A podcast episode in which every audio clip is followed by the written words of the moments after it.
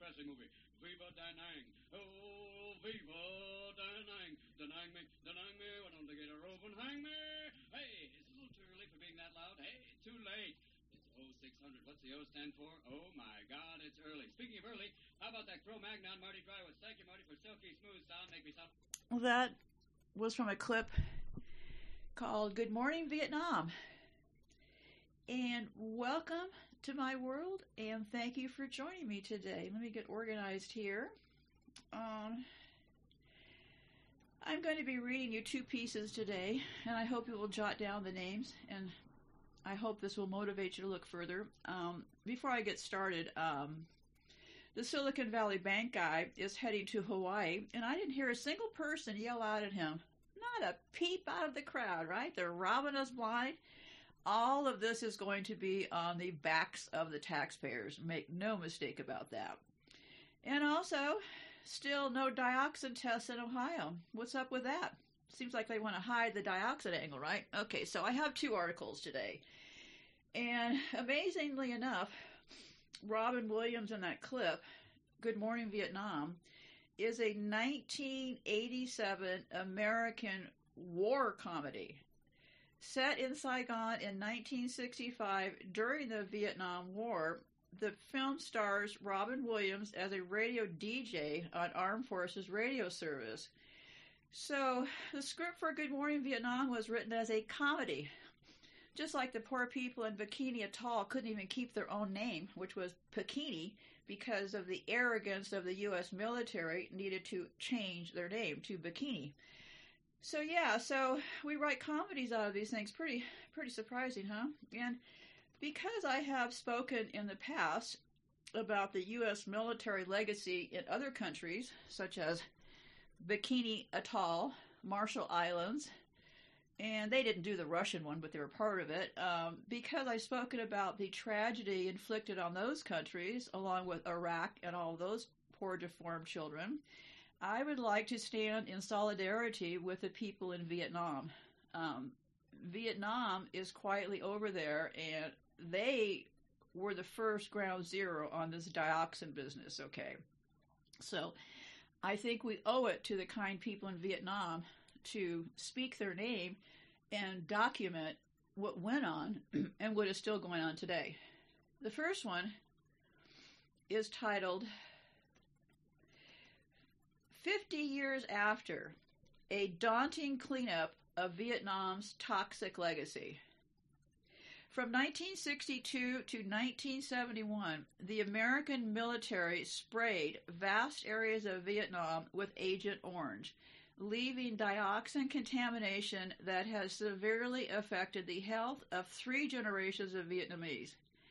Now, the U.S. and Vietnamese governments have joined together in a massive cleanup project. In this article, 50 years after, a daunting cleanup of Vietnam's toxic leg- legacy was written by George Black in May of 2019. In the thriving industrial city of Bien Hoa, about 20 miles east of Ho Chi Minh City, the former Saigon, there is a large airbase just beyond a sweeping bend in the Dong Nai River. During the American War in Vietnam, it is said to be the busiest airport in the world. Since the war ended in 1975, a dense cluster of four residential neighborhoods have grown up around the base. Their total population is perhaps 111,000, while the base itself, now home to advanced long range fighter bombers of the Vietnam People's Air Force, has another 1,200 permanent residents.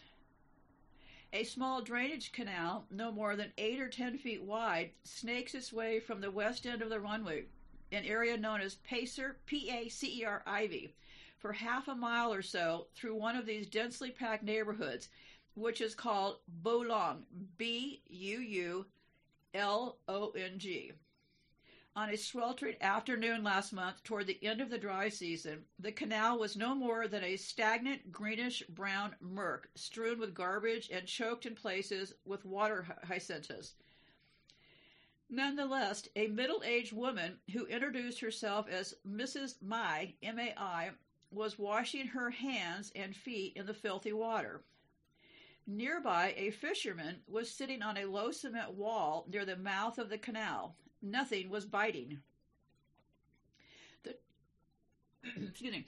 The problem for Buu Long, however, is what can't be seen. And this is critical, just like the radiation they're now using in my home. You can't see it. You don't know it until it's really got you, right? Okay. The canal is heavily contaminated with the most contaminated. Hold on a second. Hey, stop. Come on. Let me start over again. I thought everybody was settled around here. Okay, the canal is heavily contaminated with the most toxic substance ever created by humans, dioxin, the unintended byproduct of the defoliant known as Agent Orange. For the color coded band on the 55 gallon barrels in which it was stored before being loaded onto the lumbering C 123 aircraft at the Bien Hoa base and sprayed over vast areas of Vietnam. During the U.S. Air Force campaign known as Operation Ranch Hand, Agent Orange was used to strip bare the coastal mangroves of the Mekong Delta and the dense triple category forests that concealed enemy fighters and supply lines. The cleanup at Ben Hao Air Force, that's B I E N. Please look these places up. Please let's show some solidarity with these people and understand what they went through. B I E N. Next word, H O A, airbase, will involve treating enough contaminated soils to fill 200 Olympic sized swimming pools. Ben Ha was the largest of the two air bases that served as the main hubs of the campaign.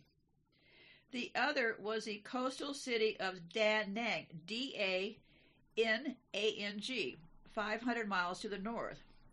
By the time Operation Ranch Hand ended in 1971, one sixth of South Vietnam had been blanketed with 20 million gallons of herbicides, and as many as 4.8 million Vietnamese civilians had been exposed to the spray. In the chaos of wartime, both at Bien Hoa and Da Nang, there was a good deal of human error.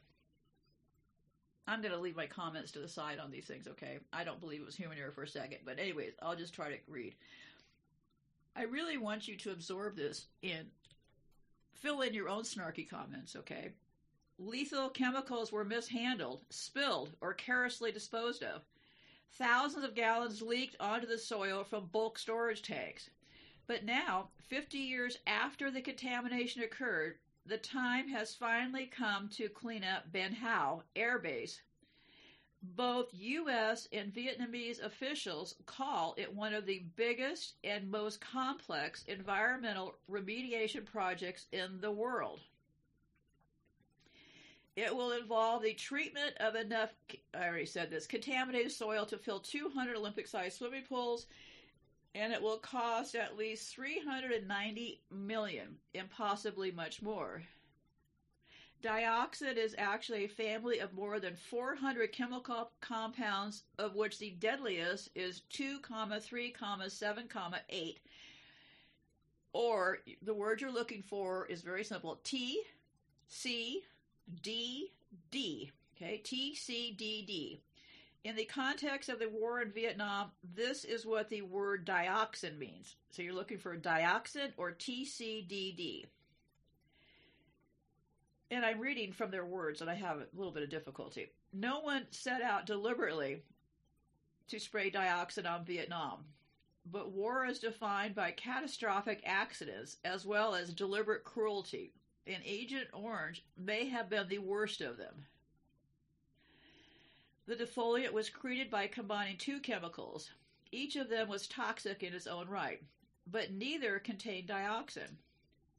To meet the well, what happened? They may say that's in a bit here, but what happens is when you mix chemicals, the compound you get is dioxin. They're not spraying dioxin on us. It's the mixture of chemicals that become dioxin. And that's your science lesson for the day. Take me a long time to get my head around all the science stuff, but yeah, Dioxin is created by chemicals, okay? To meet the relentless demand from the Pentagon, the production process was accelerated, raising the mixture to a higher temperature, and that is what created the dioxin. So, mixing these two chemicals is how they created this dioxin, okay? The scale of contamination at Ben Howe is hard to wrap one's head around. The presence of dioxin is measured in parts per trillion. In sediments, the level considered tolerable by the Vietnamese government is 150 ppt, okay? So 150 ppt is acceptable, okay? In the Buu Long Canal, the highest concentration found was 3,370, surpassing the limit by more than 20 fold. As for soils, the maximum levels set by the Vietnam Vietnamese government range from 40 in croplands to 1,200 in industrial areas. And they said that uh, the concentration from Ben Howe base, B I E N, blaze that word into your brain, kids. Ben Howe, H O A. Those communities deserve our attendance and solidarity. So they got hit. That was about 800 times the threshold. 1,300 high, 1,300 times higher than the stricter standards used in the United States. As a result of the spills at Bien Hoa, dioxin has a half a excuse me. As a result of the spills at Bien Hoa, dioxin has for half a century seeped silently and invisibly into neighborhoods like Buu Long flushing downhill during the rainy season, borne on the wind as dust, and deposited in the sediment at the bottom of the drainage canal. Accumulating steadily as it moves up the food chain, it is the ponds people fish in and the fish they eat, the ducks and chickens they raise in their yards, and the breast milk that nourishes their newborn infants. And that's another thing. I'll just I'll try not to interject too much, but you know they're making all this baby form in this country. Are they making it with distilled water, or are they making it with the toxic stuff?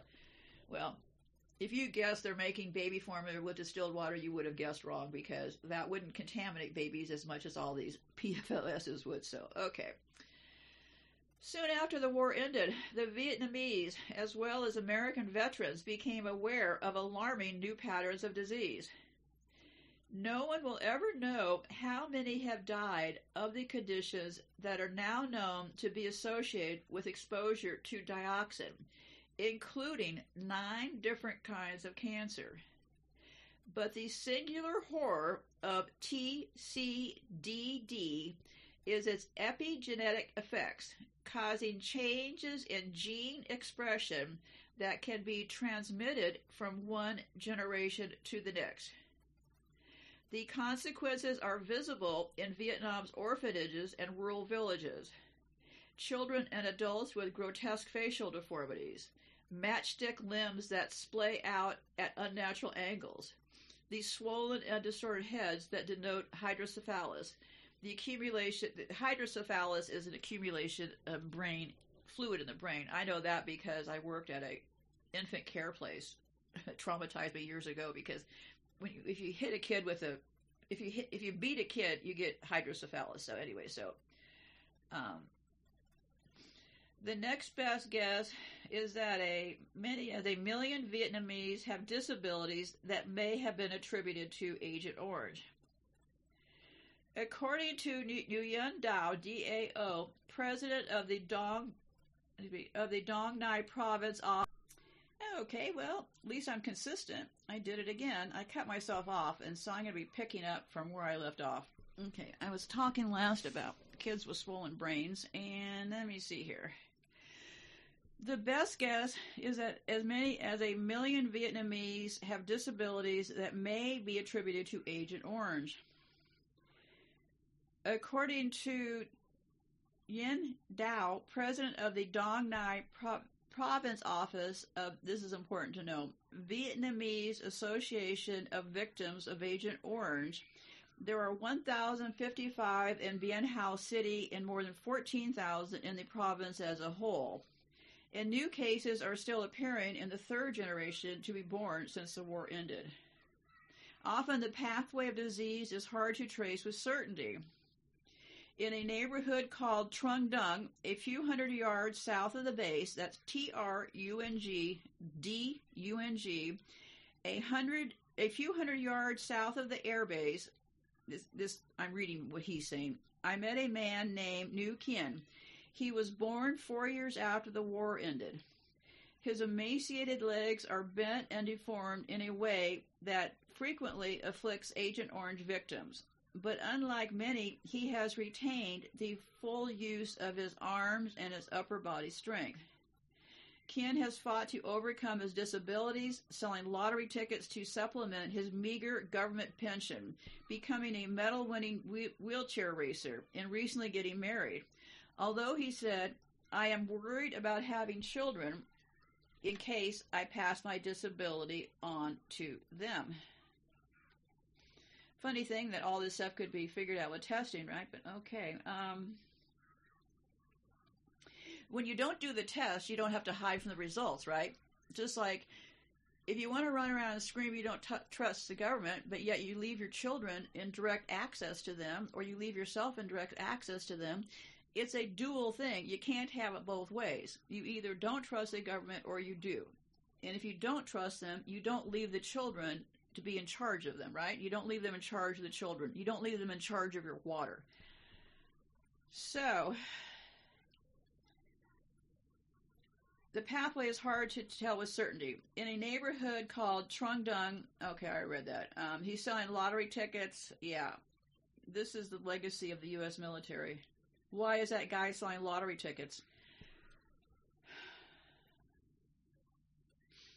Okay, um, so um, he said, I am worried about having children in case I pass my disability on to them, he said. But where did his disabilities come from in the first place? Were they passed on to him by his father, who fought for years on the Ho Chi Minh Trail, which wound its way in and out of Laos and Vietnam and was a prime target of the sprain? Or were they the result of growing up in Trung Dung and eating the food that was produced there? Just two blocks from Ken's house is Bien Hung Lake, a popular recreational spot that was heavily contaminated by a wartime spill at the airbase. We only heard that Agent Orange was toxic in 2003, said Ken's widowed mother. Before that, it was only a rumor. And this is sounding very familiar to me because people in East Palestine, Ohio, are only hearing things as rumors and no real official statements. Funny how this always works, time and time again. On a recent April morning at the edge of the Pacer Ivy, P A C E R Ivy area, there was a row of red ribbon, ribbon ribbons. There was a row of red ribbons waiting to be cut. Of course, they're red ribbons, right? These freaks.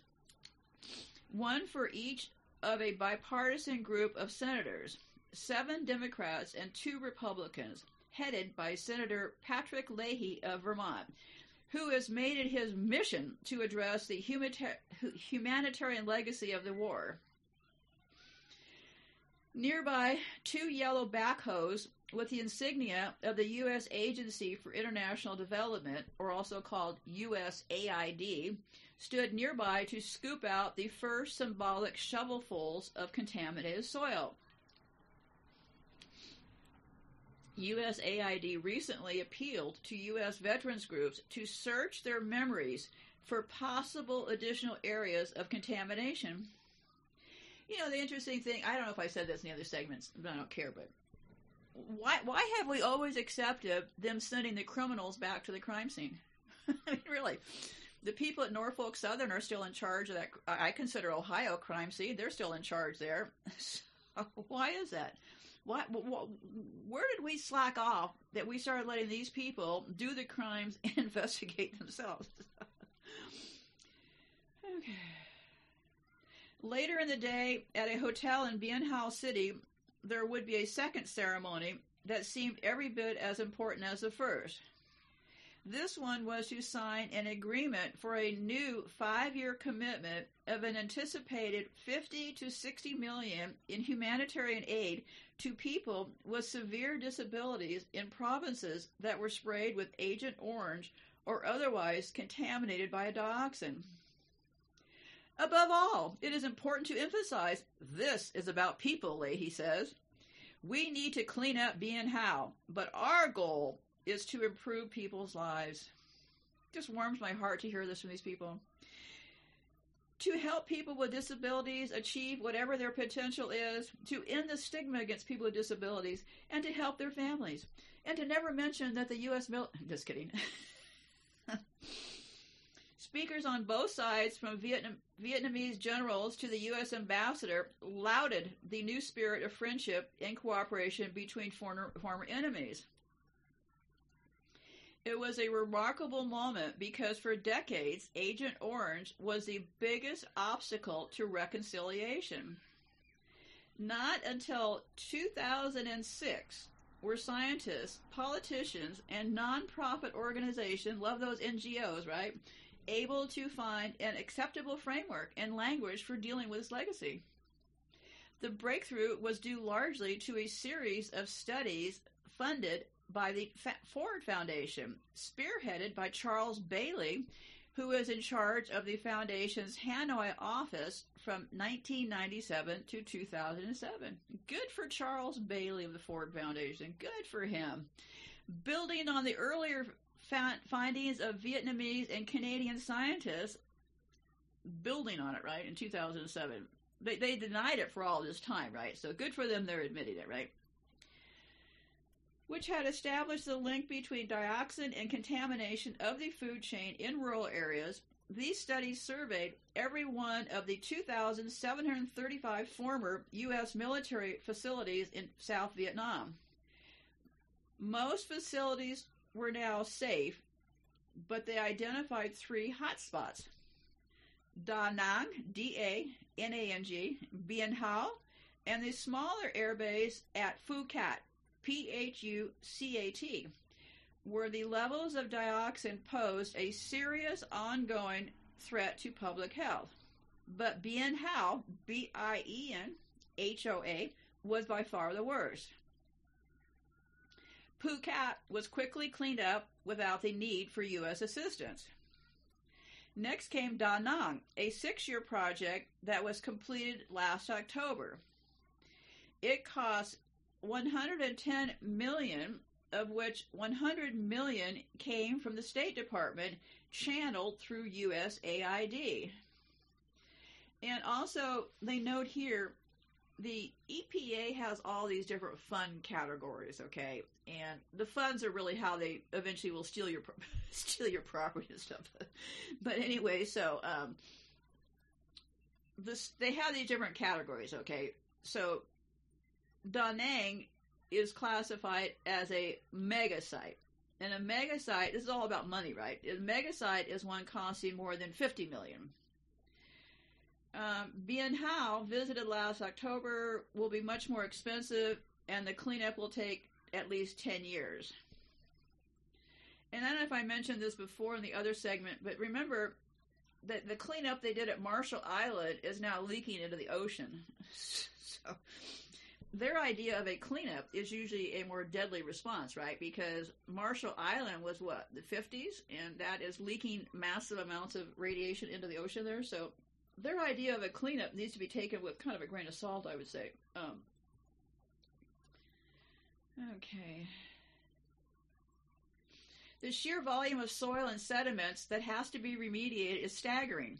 In Da Nang, it was nearly 90,000 cubic meters. In Bien Hoa, it was 495,000. This is already double the original estimate. It just may turn out to be more. The footprint of the airbase was a little different during the war. This office was talking about, um, this was the one that um, wanted veterans to search their memories for possible additional areas of contamination. Well, that tells me that they weren't really writing much stuff down, right? They weren't jotting down many notes here. Okay. So yeah, the initial cost estimate of 390 million is likely to rise for such a complex project, but this huge amount is based on a necessary compromise. this, this is where the worst way how you create a dioxin is you burn chemicals, okay? In Ohio, they burned those chemicals. Those chemicals became a dioxin, right? You don't start off with a dioxin. A dioxin is created by burning chemicals, okay? In Ohio, they set that whole thing off by burning those chemicals because they wanted to get those trains moving faster, right? They wanted to get those trains running through that town again. And if they declared that town a disaster, those trains wouldn't keep rolling, right? It's all about the money, right? So you create the dioxin by burning things. So here's where I start to get really concerned about this here, right? Okay, because what what they're talking about doing in Vietnam is burning this stuff to get rid of it, and that's exactly what they're doing in this country. Probably why they're not doing any tests. Now, I've only been studying to be a scientist for the last month or two. Okay, so maybe I have this wrong, but it is my distinct impression that the worst thing you could do with a with a with contamination is to burn it because that is what releases the toxins. So maybe I have this confused, and maybe all these other people that are talking about burn this up, maybe they've maybe they've all got it right. Okay, but here's what. Um, where did I start to go off here? Um, oh, okay, so they said the surest way of getting rid of dioxin is incineration. Now, I have the completely opposite impression of this dioxin business, okay? But at Bien Hoa, the price tag for that might have risen to 1.4 billion. So they're planning on burning it in Bien Hoa, okay? Instead, instead, the least severely contaminated soils and sediments will be contained in a landfill. Yeah, we've seen how they do their landfills, right? Well, the worst will be treated with a technology called thermal conductive heating. This was used in Da Nang where the dioxin laden material was superheated to 335 degrees Celsius in a gigantic oven, a low white ziggurat structure at the end of the main runway. So at the end of this runway, these people are living around this area, right? It takes nothing away from the significance of the cleanup to say that it can't be that it can't by itself bury the legacy of Agent Orange the, remediation is very important because it will solve the problems inside the airbase and prevent any further spread of dioxin. I got to tell you, I've never been educated by these people. I've never been to scientist school, but this is sounding horrific to me. Okay, this is sounding like a horrific solution. um, the number the author there was this author of several studies of the contamination of locally produced food dietary habits risk assessment and risk reductions in neighborhoods around the Da Nang and Bien Hoa bases. But the problem is that it has been spreading now for decades. And dioxin has a very long half-life as much as 100 years in soil and 14 in the human body in the language of science, dioxin is hydrophobic and lithotic. It hates water and loves fat. It sinks into the sediment at the bottom of water bodies, where it attaches to organic matter, moving up the food chain from plankton to small aquatic animals and finally to fish. In soil, it ends up in free range chickens and ducks and their eggs it becomes steadily more concentrated at each stage, a process known as bioaccumulation. 87% of dioxin enters the body through ingestion before migrating into fatty tissue, the liver, and breast milk. Um, I have to keep checking to see if I log myself out again by mistake. Okay, so um, Fish and poultry are staples of the Vietnamese diet. A propaganda slogan. I hope you're noticing some of these patterns here because remember the black people were what were they given 40 acres and a mule they never got. Okay. A propaganda, a propaganda slogan after the war was each home, one fish pond, one orchard. and aquaculture is a thriving business. Aquaculture meaning fish and stuff, right? There are more than 30 ponds and small lakes on the air base itself. Remember the place I was talking about being loaded with dioxins? Okay. Uh, so this air base, which they made the mistake. I think I think they made a mistake, right? They didn't they didn't mean to leave all these contaminated things around. This was a mistake, right? Please tell me it was a mistake. Please tell me people aren't just fucking evil. Of course it wasn't a mistake. They're careless, reckless psychopaths. Okay. So they have this propaganda slogan that you're all going to get a home, a fish pond, and an orchard, okay? So now there's more than 30 ponds and small lakes on the Air Force Base itself and several more around its perimeter. For years, these produced about 25 tons of fish a year, much of it consumed by residents of the base and some destined for local markets. Fishing at these places has been officially banned since 2010. So, what, 30 years they were fishing there? But enforcement is lax. People still fish. They risk being caught, but they sneak in anyway despite the warnings. The health effects don't appear right away. So they eat the fish and say, Look, nothing happened to me. It's hard to know if a woman has high levels of dioxin, says a Vietnamese scientist. Without knowing, how can you tell her not to breastfeed? Her point was proved at Bien Hung Lake near this kin person's house. This was one of the earliest sites of contamination to be identified by scientists, with sediments that tested more than 12 times the safe level. The threat was reduced, if not eliminated, 10 years ago when the Vietnamese government segregated the most contaminated soils in a temporary landfill. Even so, there are still no fishing signs around the lake. Despite that, on the evening before the airbase ceremony, a man with a spinning rod was sitting right next to one of them, unconcerned, catching small tilapia and tossing them back. Not big enough to eat, he said. The contamination of Buu Long represents a much more serious challenge. After the spraying, after the spraying officially ended, more than a million gallons of Agent Orange was left over, and it was stockpiled at Bien Hoa, awaiting shipment to Johnston Island, a remote facility in the South Pacific, for eventual incineration. Burning it up again. An operation known as Pacer Ivy. P A C E R Ivy. And I hope I'm wrong. I really, I'm sitting here thinking, I hope I'm wrong. I hope I got this burning thing all wrong, okay? I just really hope I got it wrong. But you know what? I don't think I got it wrong because I have been actively studying my, I've taken my science role this last month very seriously, so. The full extent of the problem was not discovered until USAID conducted its final environmental assessment in 2014 and 2015. That meant that Buu Long, which is not included in the air-based cleanup plan, missed out on a public education program that the University of Hanoi was conducting several years earlier. So they didn't realize that Buu Long was that contaminated. So when they were doing this public information thing, they just happened to leave this particular base out, okay? On purpose? Reckless behavior? No concern for anybody outside themselves? Um, okay.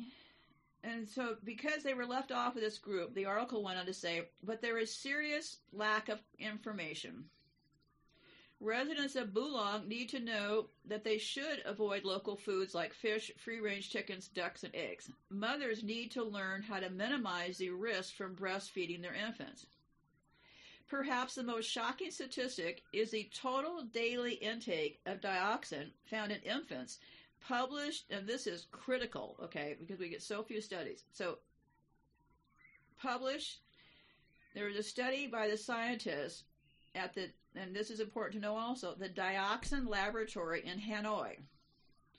The World Health Organization, who are you going to call, stipulates a tolerable level, tolerable level, right, of 1 to 4 picograms. We'll keep this simple, okay, per grams So that mean that mean amount in breast milks in Buu Long was 80. So who are you going to call? Says one to four, and the infants in Buu Long were getting 80. Okay. Scientists have found that the greatest risk is to the firstborn child. When the mother breastfeeds for the first time, she excretes about half the dioxins in her in her body into her milk. So in the first few weeks, we advise women to express some of their milk before they feed the dioxin. Oh, sorry. Okay. So in the first time, she excretes about half. So in the first few weeks, we advise women to express some of the milk before they feed the baby. but it's hard to know if a particular woman has high levels of dioxin because the test needs sophisticated equipment and each one costs hundreds of dollars. Oh, it's about the money. And without knowing, how can you tell her not to breastfeed?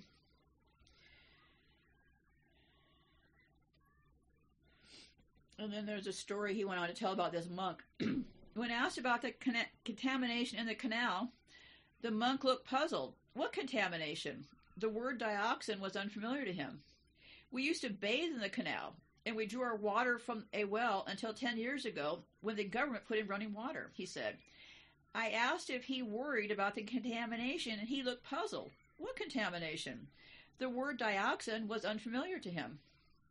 He knew about the remediation of the airbase, but not about the plan the Vietnamese government had recently announced to evacuate 300 people from the canal area starting in June. This guy frowned. This was news to him. No one has been here from the government, he said. I've always lived here, and I would surely have heard about it.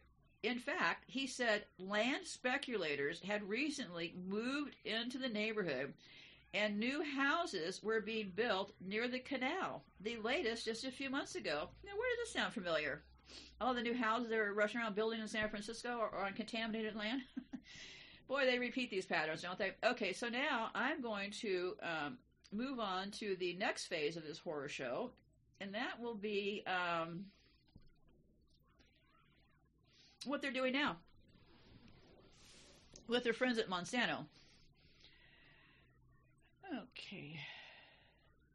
And this article is titled 55 years after Agent Orange was used in Vietnam, one of its creators is thriving here, thriving here.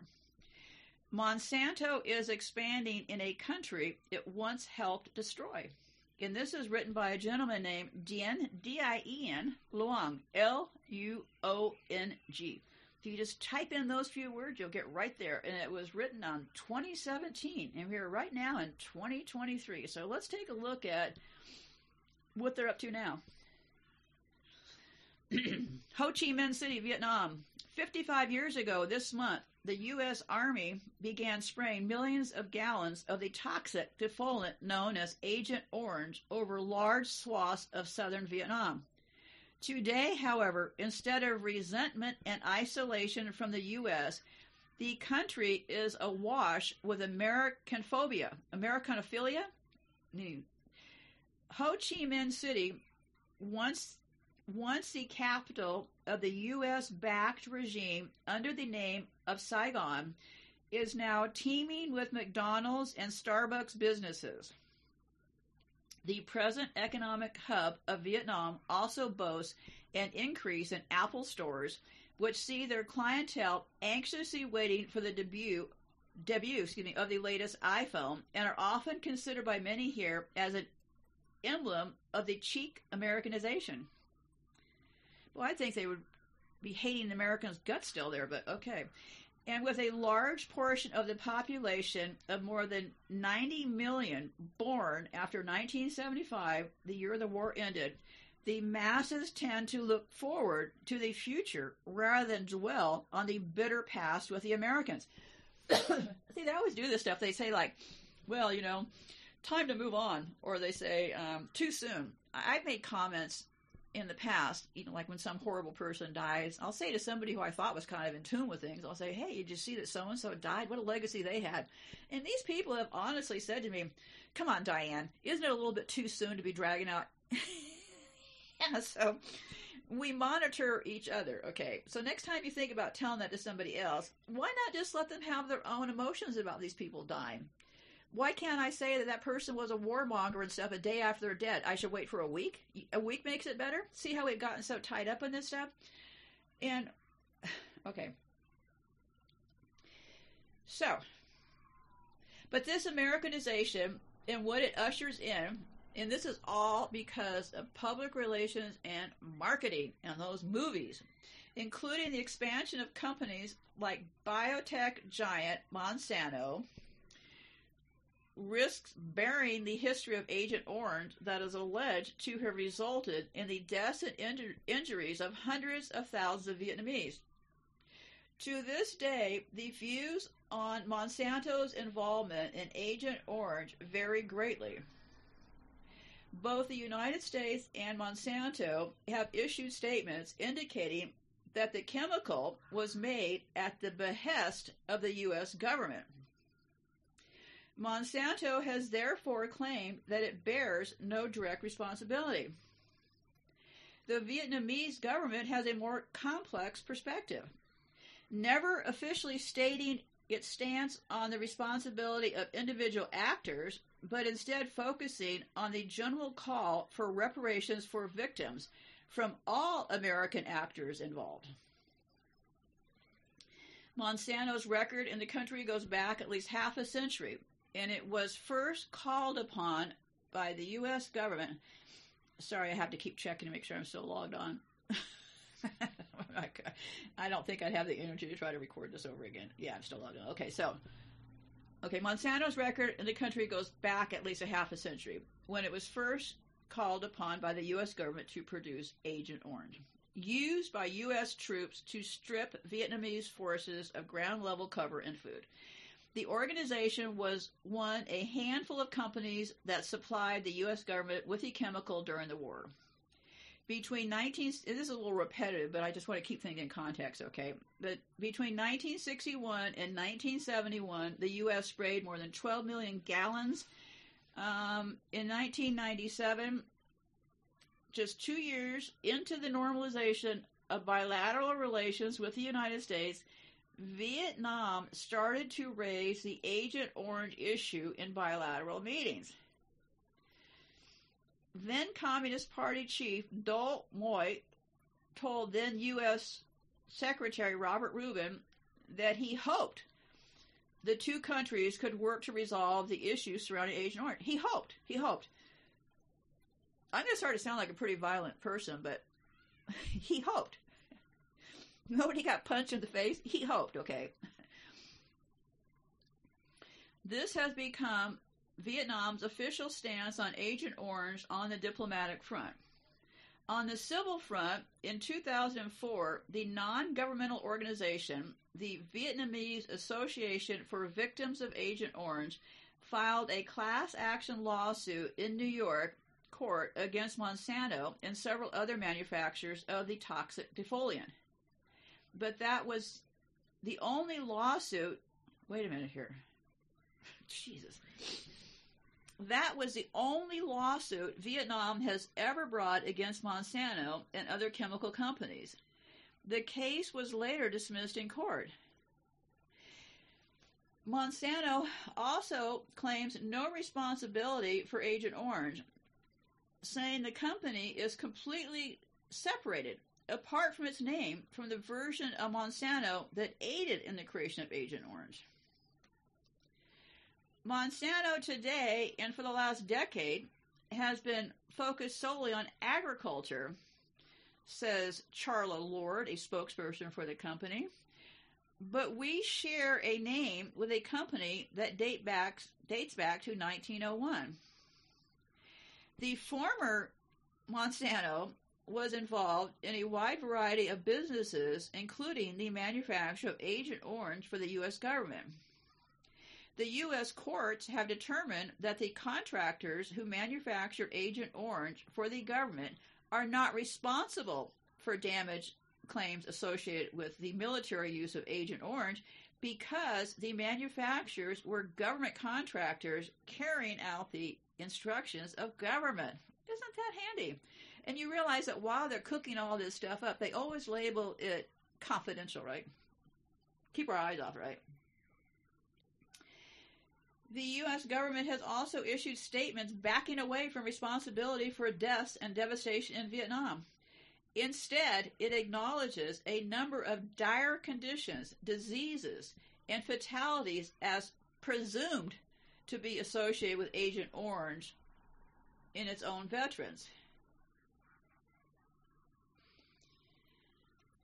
Okay, this other thing was titled GMOs are a scientific achievement of humankind, and Vietnam needs to embrace them as soon as possible, says the former Vietnamese agriculture minister, who is clearly in the pocket of the U.S. military, right? Look at if you're in Vietnam, look what they did to Hawaii with the GMOs. I did a show about it. Look no further than Hawaii. Okay, some 60 miles northeast of Ho Chi Minh City is Dong Nai Province. So these farmers, um, his generation of Vietnamese farmers associate Monsanto and its parties and its genetically modified seeds rather than the Agent Orange attack. So they, they've already separated in their heads that this is a different company, right? But it's the same company. okay. So, uh, according to Lam, the party's more officially known. So, they were they had these events hosted by Monsanto, okay, and they're being held between 2000 and 2004, in line with Monsanto's genetically modified crops in Vietnam. But this person doesn't affiliate Agent Orange with a Monsanto. So he does know the feelings of community that Monsanto created. See, Monsanto is this is all about public publicity, right? PR and marketing. Okay. Um, so they had this big party. There were parties that lasted three days, he said, of the events, which were meant as promotional outreach to farmers. Dozens of tents would be put up right in the fields to accommodate up to 400 farmers, and they were always as much fun as wedding parties. Well, that's a cheap way to pay people off, isn't it? Monsanto gatherings such as these were not uncommon here, especially with the company aiming to increase its contact with farmers around the country. We do hundreds of these launch events around the fi- events in the field. Seeing is believing. Their livelihood depends on that. So, um, their subsidiary, just so you take a note of this, um, Monsanto's subsidiary in Vietnam is called DeKalb, D E K A L B, Vietnam. Okay, so that's the name you're going to look for. They always change their names around and stuff because that way you don't really have a direct head association with it, right? The debate over GMOs has divided activists and Nobel laureates alike, and that is no different when it comes to Monsanto in Vietnam. To Monsanto, genetically modified seeds are a more relevant topic today than the history of Agent Orange associated with a previous version of their company. This agrarian development, it says, serves to benefit farmers and produce greater yields due to the seed's resistance to insects, herbicides, and drought. The company believes, they believe it, that agricultural biotechnology is critical to the sustainability of agriculture in Vietnam and the region. The organization says it believes genetically modified corn is crucial for a company that imported around 600 met- metric tons of corn in 2015. I did a whole show about corn, so I'm not going to go on a rampage here. The government of Vietnam really believes that his, this country can become self sufficient and the technology will help the farmers. So, uh, I don't know. Um, they're selling it in Vietnam again. Um, they always circle back and sell the same deadly stuff. Um, Vietnam, at the as a logical conclusion to efforts to improve yield and feed a population of 90 million at reasonable cost, in addition to bolstering the food security. Anti GMO activists point to the International Assessment of Agricultural Knowledge, Science, and Technology for Development report, which concluded that the high cost of seeds and chemicals, uncertain yields, and the potential to undermine local food security makes biotechnology a poor choice for the developing world. Of course, it's a poor choice. That's why they gave it to them, right? Do you think they're giving these people in developing countries good choices?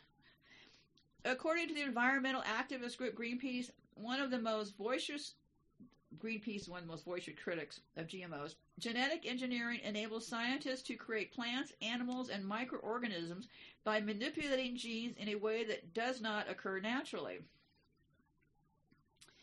Back in Da Nang province, this person named Lam, L-A-M, a soft-spoken 64-year-old farmer, seems undaunted by the debates. He has been growing Monsanto's genetically modified corn on 7,000 square meters of what was once paddy fields since the seeds were first planted in Vietnam in December of 2014. Sitting in a makeshift hut in the middle of one field, Lam spoke admirably, ad, admirably about his first two harvests and the fact that his profits increased by up to 20%. The farmer, however, does not seem to believe that Monsanto was one of the companies that manufactured Agent Orange. Instead, he focuses on the potential for the new technology to increase the profits of his farm and passes the toxic devastation off as a possible act by the U.S. government. The fact that, um, let me see here.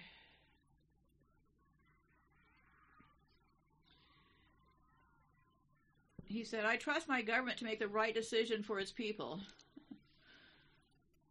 okay. With limited with access limited to Vietnamese publications, even reading about Monsanto in local publications would not have helped. Until recently, Vietnamese media had more or less given Monsanto and GMOs a free pass. Only after April 2015, when the first GMO corn tro- crop was harvested, harvest, excuse me, did the country's two biggest print newspapers run stories questioning the feasibility of cultivating GMOs and the rationale for Monsanto's returns. When exposed to information of Monsanto's involvement in the war, however, Lam calls the lack of information on the company dangerous but is still dismissive and questions its validity, instead placing trust in his government and the company. If all allegations against Monsanto are true, then that is a major concern, he said. I would have boycotted Monsanto's products if they really are that harmful. But I trust the government to make the right decision for its people. The fact that people like Lam are unable to accept Okay, the fact that people like Lam are unable to accept the already stated connection between Monsanto and Agent Orange is the flip side of the company's rising profile in Vietnam, and it is forcing activists to grapple with some vexing questions. Why has Monsanto been able to come back and easily sell a product that has divided scientists across the globe? And why are Vietnam and its farmers so welcoming of the Agent Orange maker, which has continued to deny responsibility for the deaths of so many? Despite tensions over differing opinions on Monsanto's complicity in the use of Agent Orange, the company has recently been licensed to cultivate three GMO corn varieties for animal feed in Vietnam and aims to have seven approved by the end of the year. Local media has praised Monsanto for making donations to top agriculture universities and educational NGOs. Indeed, Monsanto has provided funds to the Vietnam Red Cross, which keeps count of the number of victims of orange crop. wait, wait, okay. Okay. Monsanto has been providing funds to the Vietnam Red Cross. The Vietnam Red Cross is the one who is keeping count of the numbers of victims of Agent Orange. And they now say it's estimated 3 million. So if you trust any of this information, I would say if they're saying 3 million, I'd say a 100 million, okay?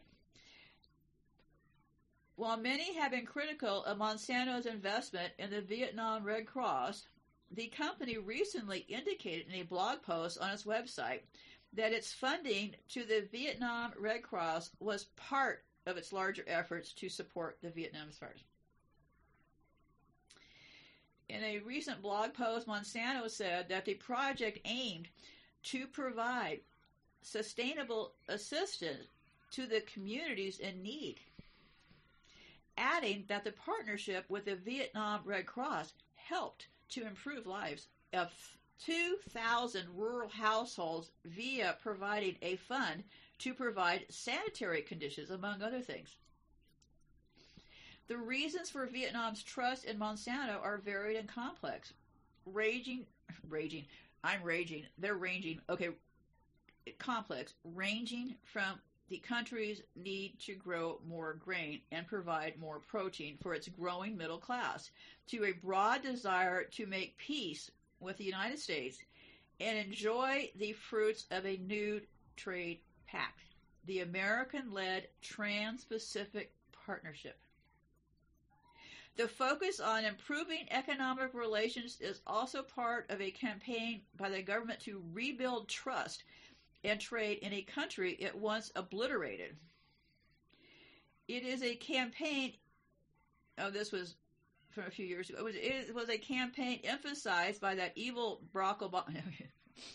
okay, it was a campaign emphasized by U.S. President Barack Obama, the black guy they brought in to blow up Yemen, on a recent three-day visit to Vietnam. The trip aimed to cement trade partnerships between the two countries and ensure Vietnam remains a useful bulwark against China in the region. So, yeah, they want Vietnam to be in front of the U.S. and China. Okay. The groundwork for the rise of American companies and expansion of GMO crops in Vietnam, especially Monsanto, has in fact been many years in the making. The company, with the assistance of the U.S. government, has been establishing its economic and cultural presence in the country since relations between the two nations were restored in 1995. Vietnam won the military battle against the U.S., but lost the economic battle because it could not thrive without foreign capital. American banks. Okay. Always those banks, right? There was a quote from a book called Brother Enemy The War After the War. American banks and oil companies were invited to Hanoi as early as 1976 to explore trade and financial relations. But the Americans opted for a trade embargo that crippled the country until 1995. The very year the U.S. lifted the trade embargo, Monsanto opened a representative office in Vietnam and began its outreach program to approach Vietnamese farmers and partners. According to public documents from that liar Julian Assange with WikiLeaks, WikiLeaks and Wiki, this is how they tell us what they're really doing, right? They act like they're exposing something. Okay. I was here somewhere. Give me a second. Um, the U.S. Embassy in Vietnam arranged for what activists called Monsanto leading scientists to visit the country and preach the alleged benefits of GMOs while Vietnam was drafting biotech regulatory laws in Vietnam a decade ago. Chief among them was Paul Teng, an internationally known, renowned biotech expert from Singapore. What would this guy have to say? Um, he was a keynote speaker. These people, the scientists, they all come out of the Vatican. Okay, so let's let's hone in on this guy here, right? Paul Teng. What did Paul do? Paul was a Paul Teng, T E N G, was a keynote speaker at a series of U.S. embassy sponsored conferences on biotech development in Vietnam in 2008, just two years after the government drafted a blueprint to develop GMO crops. Funny how that happened, right? He was himself, this person, Teng, Paul Teng, T E N G, a senior executive for Monsanto in Asia from between 2000 and 2002. Starting to notice how all these people circulate? One day they're running the Fed Reserve, the next day they're working under Biden as the Fed. Yeah, they all. That's because there's not that many of them, kids. There's not that many of them, so they have to keep circling their positions. That's why I always find so interesting about how he got so stumped by these people. Not that many of them, but they sure tricked a lot of us. Okay. Um, in an interview in January via Skype, Teng said he has no conflict of interest despite his time at Monsanto. He believes Vietnam had good reason to welcome the company back. The company already has a technology, he said. I think it's wise for any country to transfer the best technology it can use. It saves you time and catch up with other countries in terms of competitiveness and ability to produce more food. Okay, um, there was a book that was called um, Seeds of Deception, and it said that the Vietnamese government was getting skewed advice from the biotech industry and from their chief supporter, the U.S. government. The U.S. government also sent Vietnamese officials abroad to learn about biotech development, according to this update in the U.S. Department of Agriculture. In December 2007, the U.S. Embassy coordinated a week long biology, excuse me, week long biotech study tour with eight senior Vietnamese officials. One of the USDA reports indicated that the outcome of the visit was to make key connections with Monsanto. After visiting a Monsanto biotech research facility in the U.S. in 2009, this agriculture minister from Vietnam said, People are scared of ghosts because they've never seen them. Some are concerned about GMOs because they've never seen them. I've sent a letter to Monsanto asking them to bring their seeds to Vietnam, he told Vietnamese newspapers. It's just a matter of procedures. GMOs are a scientific achievement of humankind, and Vietnam needs to embrace them as soon as possible. According to a WikiLeaks cable, on September 2009, U.S. ambassador to Vietnam wrote to the Vietnamese person and said, um, seeking removal of provisions requiring mandatory labeling of all GMO foods and agriculture products from the biosafety bill. So that's what they always do. What they do is they pass laws to make sure that none of the food is then labeled as, um, you know, they it's just a trick, right? They want to feed us GMO food, but they don't want to tell us that it is, right? Another cable quoted this person as saying at a meeting with the Vietnamese a month later that the legislator legislation would also harm Vietnam's biotechnology program at a time I don't know affect crop I don't know what that means but so anyway bunch of big lies right uh, the U.S. government has often declined to comment on the authenticity of WikiLeaks cables. However, Carrie Murphy, a State Department spokesperson, reiterated via email that biotechnology helps address global challenges of the growing demand for high quality food, climate change, and other environmental pressures. Monsanto is just one of many companies in the U.S. and elsewhere, along with governments and research institutions, that are applying biotech to seek solutions for these global changes. So I don't know. Um, this, this book, The Seeds of, um, yeah, I I think I placed that one twice. Anyway, so um, go look for that show I did about vaccines because that had to do with testing around farm communities and stuff where they're finding all of this um, autism and stuff. and that that has to do with Monsanto. And there's also a uh, I couldn't think of it, and I still can't think of it. But there's another very toxic thing that's in the water, and it's actually making fish, um, frogs get two sexes. I can't remember the name of it, but it's in that vaccine thing. So those are a couple of the chemicals you also want to pay attention to. Um, okay, where was I here? Uh, that you know the veterans, everybody just really got screwed in this Vietnam deal. Okay. Uh, Monsanto does have a few vocal opponents in Vietnam. Chief among them is Nguyen Thi Binh, B I N H, Vietnam's vice president from 1992 to 2002. Funny how they always see the light when they get out of office, right? In 2004, she enlisted international support for the class action lawsuit brought against Monsanto and other chemical companies. That same year, the Vietnamese government endorsed a class. Well, they got denied, right? So um, that was the same court that heard the only previous lawsuit against Agent Orange. The lawsuit was settled in 1984 when Monsanto and several other American chemical companies reached a settlement with the plaintiffs, paying out 180 million uh, over 12 years. I, I, I haven't. I have to say that I'm sad to say that I don't know enough about this right here. Um,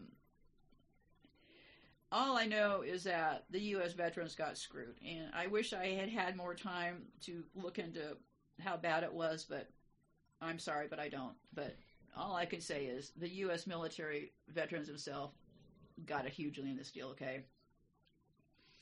And the amazing thing is, is that if you look outside of um, veterans hospitals in this country, there, there's there's camps, camps, camps of veterans that camp out, that can't afford rent, that camp out outside of veterans hospitals in this country. They're waiting there for services, which they're going to get. Well, anyway, they're waiting there for services. And the saddest part about this is they live in blue tents outside of the Veterans Administration building, okay? And the saddest part is they actually fly American flags. This is how, you know, still love the country that beat them to pieces, right? So, um,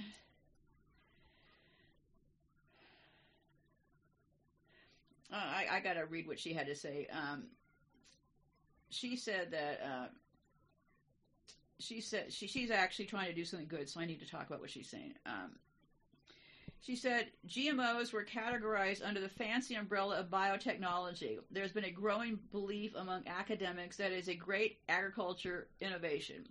Any objection to them is tantamount to being backwards and conservative.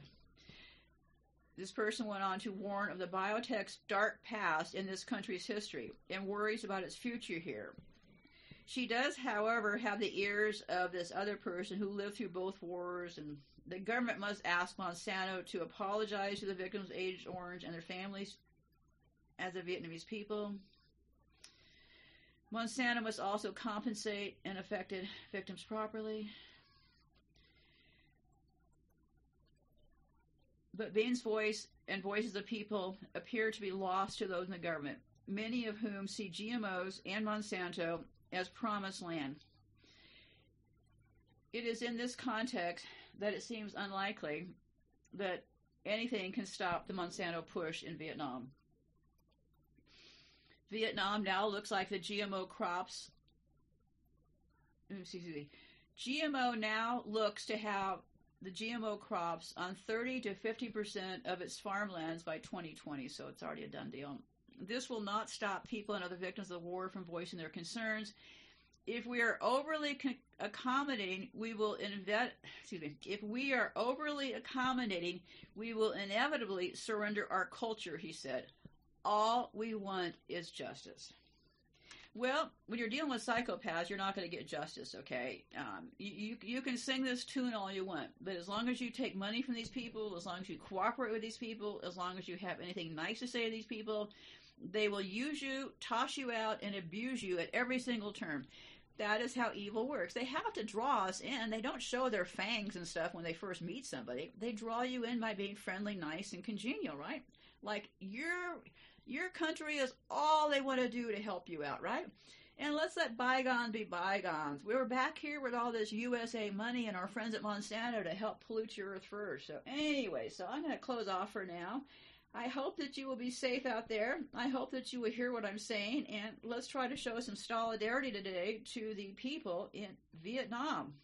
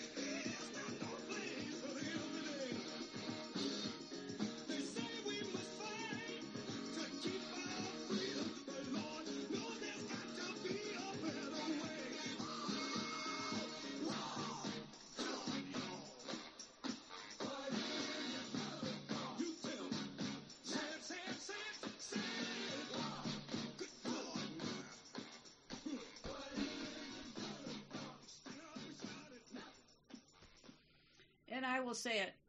I'm dreadfully sorry, people of Vietnam. Dreadfully sorry. I'm sorry I came from this country. Fuck you, U.S. military. Just fuck all of you and your dickless wonders. Look what you've done to everybody. Just fuck all of you. We should have knocked you out of your seats the first time you suggested war. We don't know this level of hate. That's who you are, not who we are. And fuck all of you.